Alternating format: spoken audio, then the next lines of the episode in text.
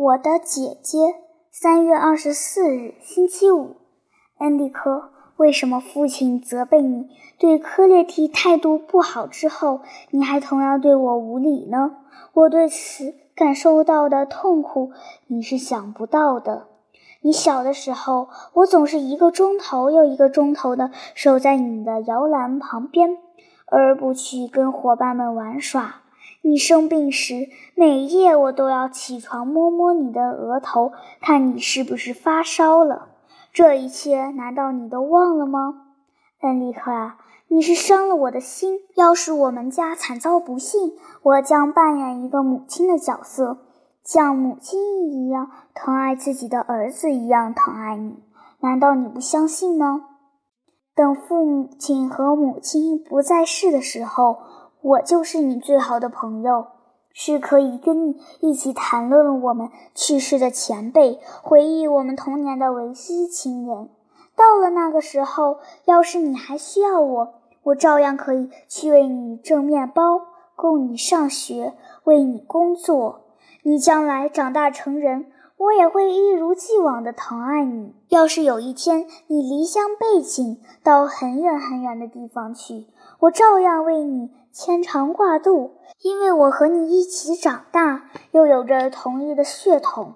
恩利克呀，当你成为一个男人，万一遭到不幸，又独自一人，我相信你肯定会来找我，并恳求我说：“西尔维亚，我的好姐姐，让我回到你的身边，共同回忆我们曾在一起的美好时光和快乐日子吧。”你难道不相信这一切吗？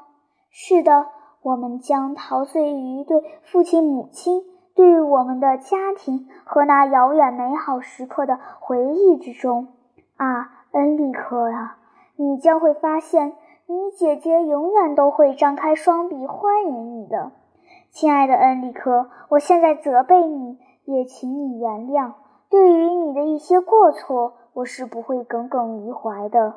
要是你再引起我的不愉快，那又有什么关系呢？你永远是我的弟弟，我将永远记住怀抱着你的那种亲情，也忘不了我们同意爱戴父母而其乐融融的情景。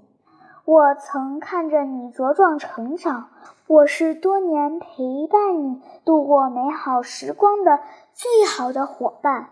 请你在这个作业本上为我写上几句热情的话吧。我傍晚再来这里看看。我是不会生你的气的。每页故事《血溅罗马涅》本应由小泥瓦匠抄写，可他生病了，改由你抄写。看你累成那个样子而呼噜呼噜睡觉时，我一夜没有合眼，就替你把每月故事抄完了。